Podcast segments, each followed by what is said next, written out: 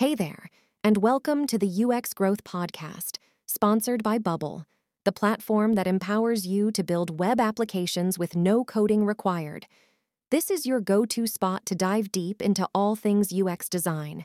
Here, we tackle the questions you've got about navigating the UX field and share a thing or two to help you grow in your UX journey. Each episode is all about making the tough stuff feel doable and inspiring, you to take the next step in your career. Now, let's jump right into today's chat.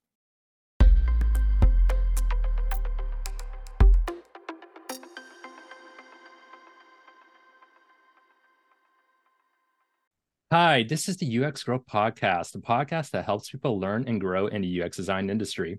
I'm your host, Nick Mann. I'm here with another guest of Season 3 with Frank Bach, staff product designer of Instagram and founder of Sunshine Shop. Thank you so much, Frank, for being here. I'm excited to learn about your journey and how you get to the place you are today. Awesome. Thanks, Nick. Appreciate you having me here. Yeah. So let's begin by your journey of how did you start off as a product designer? How did you know this was going to be your career? Yeah, I guess if you take the word product away, I started off as kind of just as a designer. I went to school for graphic design, and previous to that, found myself designing things, making things just for fun as a hobby. I've always been big into independent music, making art, and I tended to be the friend in my group who would do the album artwork and do the posters and design the websites for our little projects that we had going on. And so when I found out you could do that and make a living, it sounded pretty cool. And that there was such a thing called communication design or graphic design. And I went all in and did that for many years, about 7 years, ran my own little studio up in Canada where I grew up and where I lived most of my life.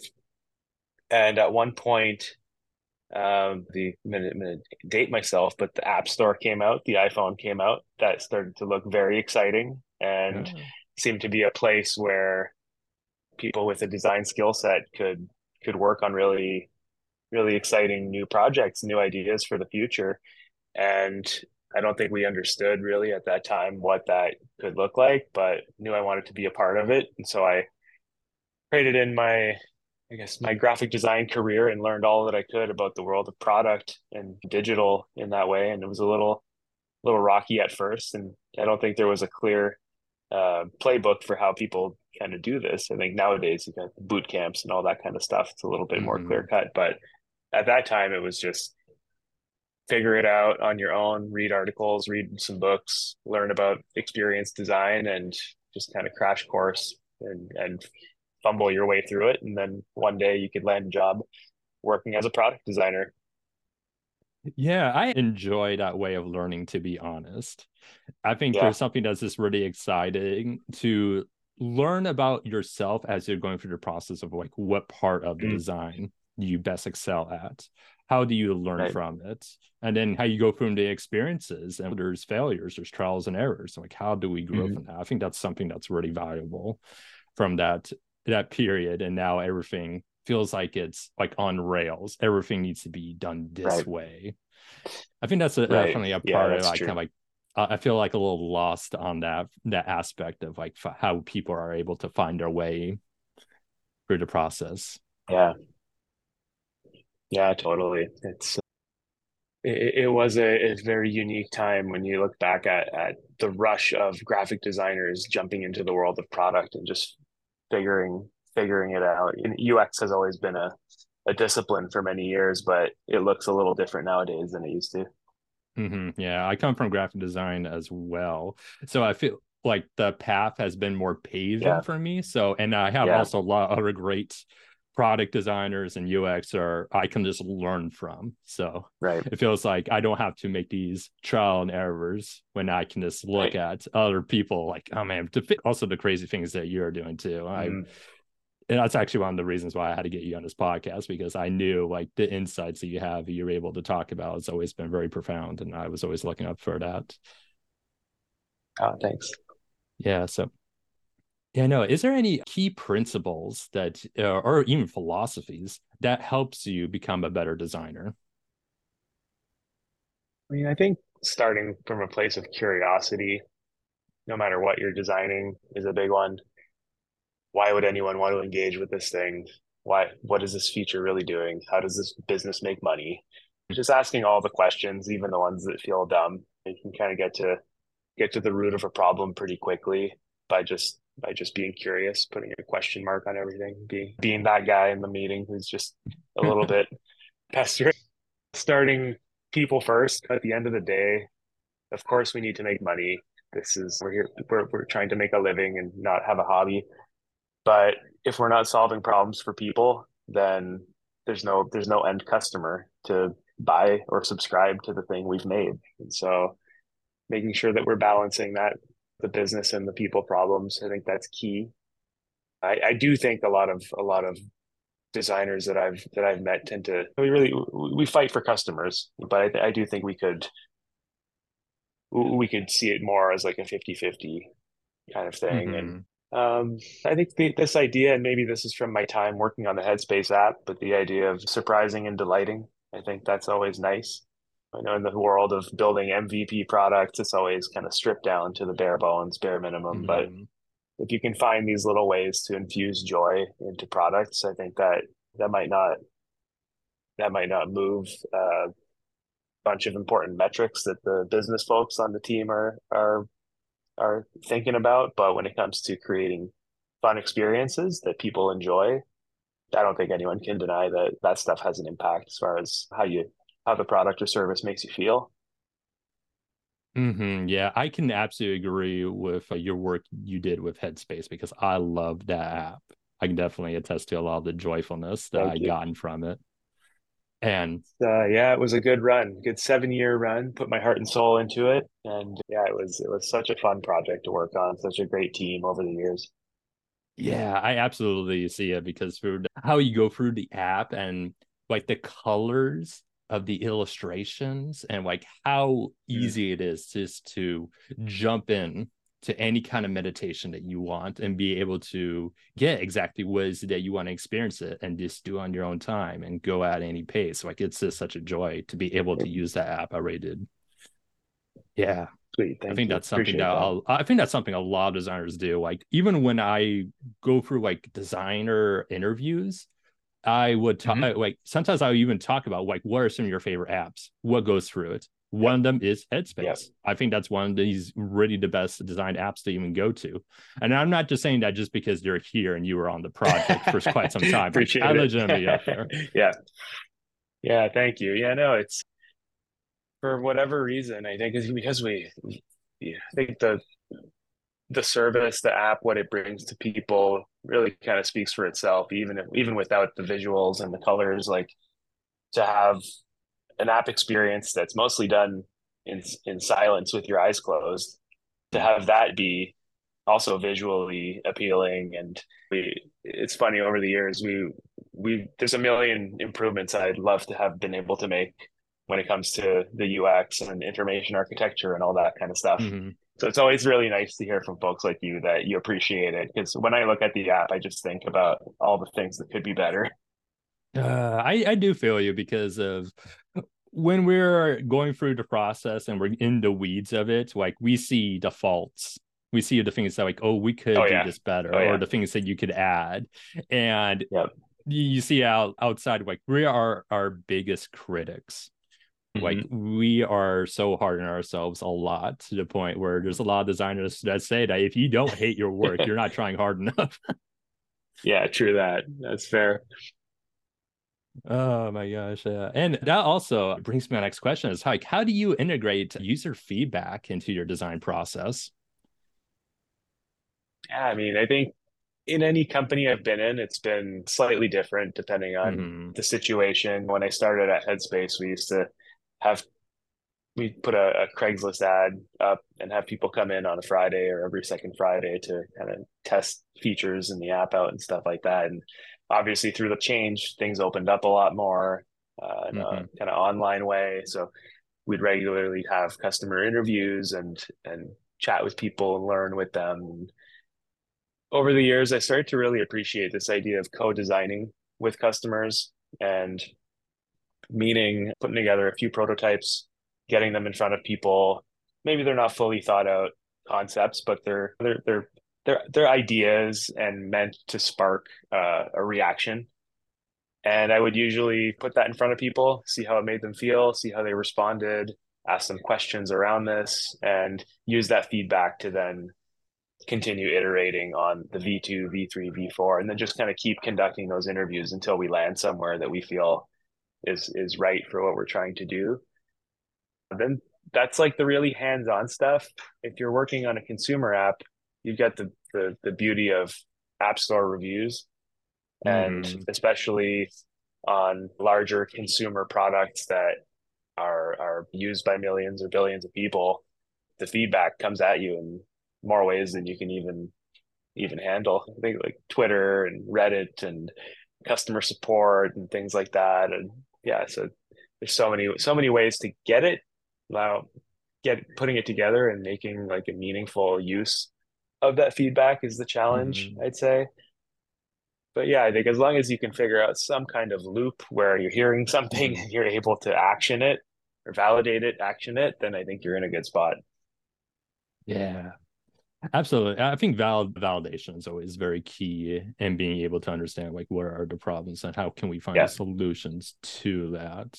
Because that's also one thing that I switched from graphic design. I noticed back is like a lot of times it's like, man, is my manager happy? Is the client happy? Okay, design is good. Oh, we're good to go. And when you go into product design, like turns out there's a lot more people that needs to go through. Yeah. No, it's funny you say that, because when I was transitioning from the world of graphic design, I think I was a little burnt out on clients and their clients' opinions and things like that. It's so subjective, what is good and what is bad design when you're dealing with clients in that way. But when you get into the world of product and you're designing for users, they're kind of the audience and they don't even know it. And that feedback, that data doesn't lie. If nobody clicked that button, then there's something that you need to fix about this. It's not kind of a just deliver the design and, you know, end the retainer and walk away, move on to client B kind of thing. It's just this constant iteration. So that is, I'd say overall, it's a plus, not a con, but it's definitely a different style of working. Yes.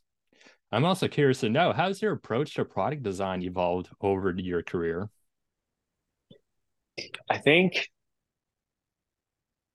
coming from a very visual background, that was my kind of tendency, would be to kind of jump into making stuff that looks good, feels good, nice interactions, good flows, that kind of thing. I think it's obviously still very important, but I try to operate from like one level removed from there and think about like, what's the job being done here? What is the thing that the customer is trying to do with this, you know, feature or page or button or flow or whatever we're working on, and try to address it from there, and then let the visuals kind of come second.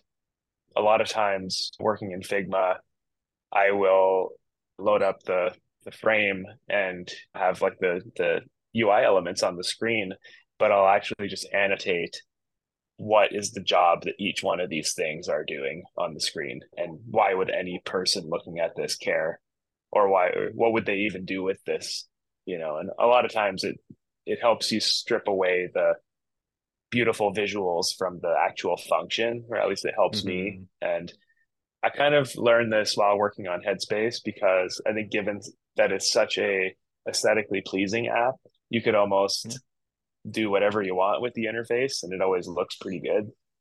That's true. The question of does it perform? Is it doing the thing that people need it to do? That's like the bigger question. That's one way the process has changed for sure. My approach has changed. I definitely think a lot more about the business context, and having worked in a few different environments, like subscription-based businesses, advertising-based businesses, like getting to the root of how does this company make money? That's definitely a big factor, like an overarching sort of thing over top my process, and using that information to help me work through the problem that we're dealing with. So yeah, how the business makes money, how does it plan to continue to make money? What are, especially products that are quite international, thinking about things like language, different languages, internationalization, localization, that kind of stuff is like pretty top of mind. Obviously, accessibility is a big thing nowadays, more than ever. There's actual laws and things in a lot of countries where your design work needs to be pretty accessible, or else it's posing a legal risk. So yeah, I think all those things, kind of mash them all together and try to make sense of it. I've got a little bit of a checklist that I usually work with to try to make sure that I'm covering my bases, but I'm also human. I'm not always perfect, so do the best you can. Yeah, and that's where the user feedback always comes, because if you miss something, you're going to hear about it. Yeah. Oh yeah. Definitely. Yeah, but I totally agree with a lot of the aspects that like we need to really consider as we're going through like the product design for all the process and things. For example, like color blindness. That was something that I've never actually considered before until I had to work on a project where that was actually our biggest problem in going through the process. Color blindness. Yeah, like color that was contrast. Something that I know that was something like I never thought about, because I'm not colorblind. So I think there's always that open-mindedness of the accessibility that we see from other people that we didn't acknowledge that was even a problem. Right. I think one of the big ones that throws designers for a loop is type scaling, because we tend to make we design our interfaces with an ideal kind of perfect 2020 vision type size. And then as you crank up those accessibility settings and your button breaks and turns into 2 lines or 3 lines, and what does that even look like? That's always a challenge for people. But I quite enjoy it. I think it shows a maturity in your approach as a designer, that you're able to build things that are not designed to break, but like gracefully break, I guess. Yeah. Knowing that the screen doesn't stay the same forever. Yeah, the way I look at it is, with more constraints allows you to think of more creative solutions within it. Sure. When there's the opposite of like having like unlimited freedom, where that can be actually be a crutch, because like where is the guidance? Where is the direction? How do you this is the right way? And then you're always second guessing yourself. Yeah. Yeah, I'm curious about how you handle like pushback on some of your design ideas. Well, I think I expect it.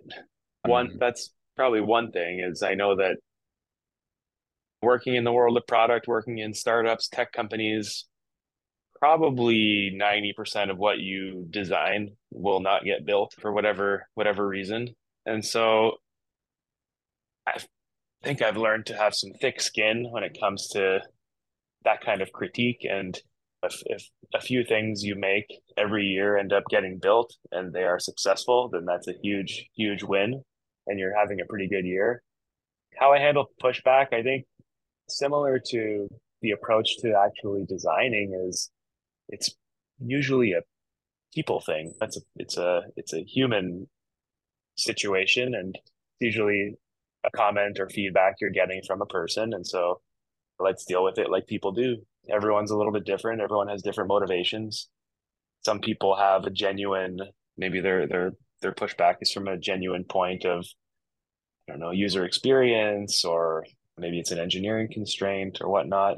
And then sometimes you have people who push back just because maybe they have their own self-interest in mind. I don't know. Maybe they're looking to make an impact in their own way. And then what you're proposing doesn't line up with that. And so I try to be as empathetic as possible, but stick to the facts, and usually just have a one-on-one conversation and try to work through that together. What are your goals? What are my goals? Where can we meet in the middle? And separate from what you and I would like to achieve, what is our customer trying to achieve, and what's the best thing for the business? And usually by bringing these things up, you're able to land somewhere that both sides can agree with. And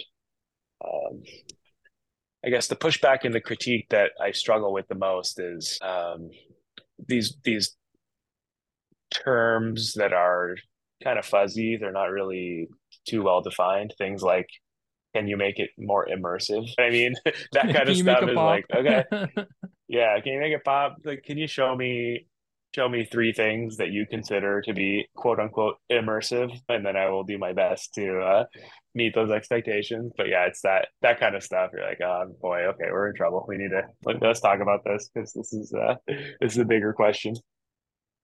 Oh man, I totally feel you. And it's a common problem. And I know, yep. I get that question a lot actually from my listeners, because it makes sense, because they're beginners and they are working through a lot of their personal projects, or they're going through a boot camp, and a lot of the problems that they're solving largely it goes naturally smoothly, because there is no pushback for there to happen, because it's all about how can I solve this problem without any kind of constraints. And then once they're in a business that has to care about their bottom line, has to care about their deadlines, has to care about like any illegalities they have to deal with. And all of a sudden, the things that you're trying to achieve are going to be more constrained. It's not probably going to work out as well as you may originally hoped. And then you got to like go through the process of doing your absolute best, and then finding out like, oh, it's not going to happen in the end. And then like, how can you get through the mental perseverance of knowing that, hey, that's okay. It's part of the process. And that's just who we are as designers, that we got to keep going forward. Totally. Yeah. Yeah. It's always a process of iteration. Keep going. Don't quit, as you said earlier. Yeah, for the listeners don't know, my first podcast was called The Don't Quit Podcast, where I just was about self-improvement and like overcoming a lot of challenges. I think that helped me a lot as a podcaster, and kind of the reason why this podcast is as good as it is now, because of all the trial and errors I got through that podcast. And what Nick's not saying is that I bailed on this a couple of times. I was a little tricky to get a hold of over email and scheduling, but we're here today. It actually happens a lot more than I like to admit with my guests, and I get it, because everyone's busy, especially at this time of the year too. Like, things happen. Oh yeah, you know, like the economy right now isn't not that good right now either. So it's like what looks good right now might not be next week. So like, I get it. So I know, like, all my guests are always super apologetic, but like, I understand, like, it happens a lot, to the point, like, I'm not even phased by it at all. That's great. Yeah, that's good. And you said it's a weird time for sure. And we've gone through, I don't think anyone expected this OpenAI saga over the weekend. Oh my gosh. That was really something. Oh my gosh, man. Because you brought up AI, I do have to wonder, what are your thoughts about that regarding the UX industry? I mean, I think I use it. I use it quite a bit. I think it's a great brainstorm buddy kind of like tool that you can bring into your process. I know a lot of people who are able to do like idea generation, or they've trained the AI to output certain things, whether that be copy or visual or that kind of stuff. I think we're definitely in that, like, everyone's sort of figuring it out stage, like, where does this fit in my life? And I will say it's made writing birthday card messages a lot easier for me. That's one very practical use. But yeah, it's really neat. It's really interesting. I mean, I'm not usually one to want to dismiss technology moving forward, but for sure this one's a potentially a beast of its own, and who knows what it looks like in a few years. Yeah, I know. I do think like this is like the next level of technology that's going to like really impact every career, whether we like her or not. Oh yeah. So, but also like something I'm really curious about is like also like the careers that could come out of it. I think that's lot of things that like people don't even think about. Yeah, I mean, before email came out, there was this big discussion around gonna make the post office irrelevant. Technologies change, and look, I mean, I don't know who's benefited more from the internet than the post office. I mean, multiple Amazon packages show up on this doorstep every day, all through the mail. Yeah, no, even like the graphic designers, like back in the 70s and 80s, like what were they doing? It was really phenomenal work. And then all of a sudden Photoshop came out and like that changed the game. But it's like, are we still graphic designers? Are we still solving visual problems? Right. Like, yes, we are. And we're just doing it in like a lot more efficient way, because back then, like if you messed up, like, oh, you got to start over. You messed up now. Oh, you just hit Control Z. Yeah, totally. Totally. Yeah, I know. It's gone are the days of the Letraset and the cutting around letter shapes and forms and gluing them to paper, things like that. That's history of graphic design. Very interesting. Yeah, and also the fact that how many of them were so good at typography even back then. Like it's incredible. Like, whoa, like you could make that like today and it would still do well. Oh yeah. Yeah, we're trying to replicate some of these things digitally, make them feel more organic, more textured, more real. Yeah, no, for the younger listeners, I highly recommend look at the olden typography and design work, because it's still relevant to this day, man. It holds up quite well. Oh yeah, you get the Massimo Vignellis of the world, Wim Crowell, all the greats of the Bauhaus era. So much good stuff out there. It's a deep dive for sure. Oh yeah, it's the Bauhaus, man. They were so ahead of their time. It's actually really incredible. Yeah. So also another question I have to wonder is, how do you handle tight deadlines? Well, I'll usually ask, why is this deadline what it is, who's driving this, is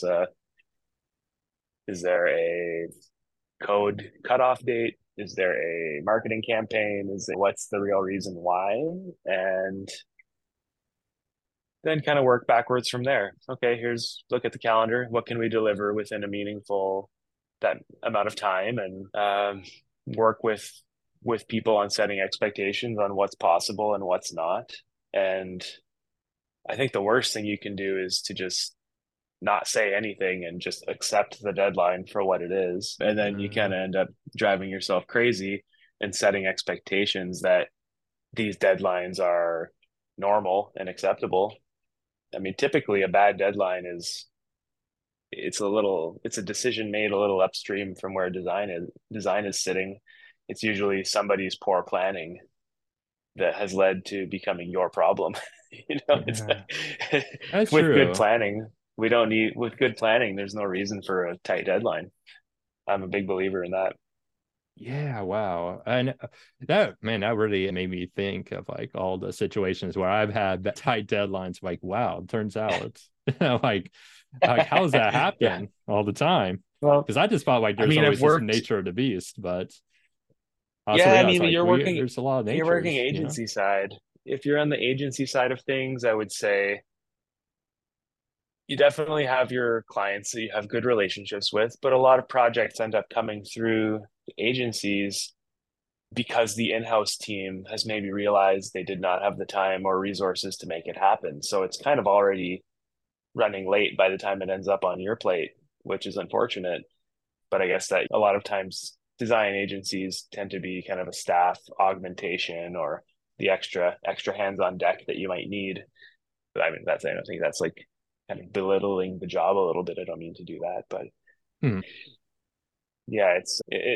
I've been on both sides of it. And when you're in-house working at a startup or a tech company, whatnot, and you're doing the road mapping for the quarter, for the year, and something big comes up. For example, when I worked at Headspace, we did this series on Netflix. We had the guide to meditation, the guide to sleep. And I remember our team being so gutted that we were not going to be able to do a lot of the animation in-house, because we had the whole year, we had the whole quarter already on deck with our plans and our roadmaps on what we were going to do. And so we had to get some extra support from animation studios and other folks to chip in a little bit, because it was kind of one of those surprise projects that just kind of landed. I think it was something that was in the works, but the pandemic escalated that work, made it, given that Headspace is such a animation driven company and all of the film studios were shut down during COVID. I think you saw a big rise in animated stuff getting made because it's all stuff you can make digitally from home, right? Yeah, that actually makes a lot of sense. I didn't really consider. Yep. Yeah, no, I also met. That's actually where the time where I took meditation more seriously too. And I think a lot of people also could benefit, especially from that time. Because I mean, it was difficult for like everyone because like there was no one that wasn't affected by it. Yeah. No. Yeah, we saw the numbers move in a pretty positive way. Yeah. It was bad for the world, but we felt like we really kind of stepped up in a moment where the world could use more mindfulness. But yeah, it is it's something I'll carry with me forever for sure. And I guess I don't know if when exactly this will air, but it's been a few weeks now that I've started a new gig over at Instagram. So that's kind of my new adventure, but still trying to retain all the different tenets of mindfulness and meditation that I learned over the years working on the app, trying to keep that with me. Mm-hmm. Yeah. I'm also a big fan of using mindfulness. So I'm also curious, how do you use your mindfulness in your day-to-day work? Well, there's the basic stuff like trying to get a meditation session 10 minutes every couple of days, try to give yourself a little space to breathe. I like to look at it as mindful living instead of just like strictly meditation. I think being considerate of like the way you show up in the world, in the workplace, the language you use, the giving people space. Yeah, like kindness, giving too. Kindness, empathy. I try not to be the loudest voice in the room, even if I'm the most senior person in the room or whatnot. Try to let other people shine.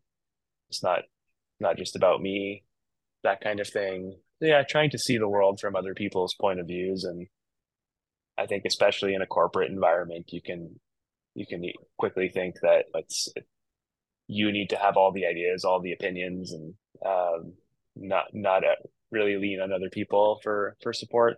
So yeah, those are small ways. I think also the way that you know, self-awareness is really kind of the root of all of it. And for example, I've been trying to get to bed a little earlier because I know that it makes me a better person in the morning when I'm well rested. So having that self-awareness that I'm not showing up the best that I can be. So trying to make these changes. And yeah, that's a good question. Thanks for asking. Yeah, absolutely. Especially for someone who comes from your background. Like I imagine a lot of people have to know that. Yeah. It's also no, it's me know that like I'm kind of on the right track as well, because I'm always trying. It's so hard. It really is hard to be present, especially when we're working on deadlines, dealing with criticism. You gotta be going through a hard solution. You're trying to find a solution. You can't that's always those moments. Like it does take me out of living in the present, being how can we be more mindful about what we are doing? Like how is our actions intentional? There was a manager of mine who told me once that it's kind of a corny thing to say, but it's meditation practice, not meditation perfect. And I always stuck with me. And okay. Yeah, you're right. It's kind of the journey, not the destination, you know? Yeah. That also reminds me with the Headspace, with that circle, even the logo, it's not a perfect circle and it never is. That's right. And I love it. That's right. Such well done design. There's a lot of symbol in that. Yeah, absolutely. Oh my gosh. Yeah. Props to you guys for always thinking of these small things that really make a difference. So, of course, Frank, what would you say was the biggest learning lesson in your career so far? The biggest learning? I guess that the solution doesn't always look the same. I think there are some best practices, but that there are so many factors to consider when you're making things for people or for businesses. For example, the timing and the place that company is in can make all the difference in the approach to the work. I've worked at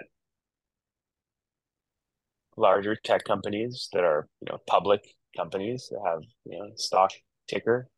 Designing for that is very different than designing for a startup that's looking to raise some money. Very different from designing a brand identity for a company that's had a very bad PR moment. Mm-hmm. There's the design challenge in front of you, and then there's all of the context around why we're doing what we're doing.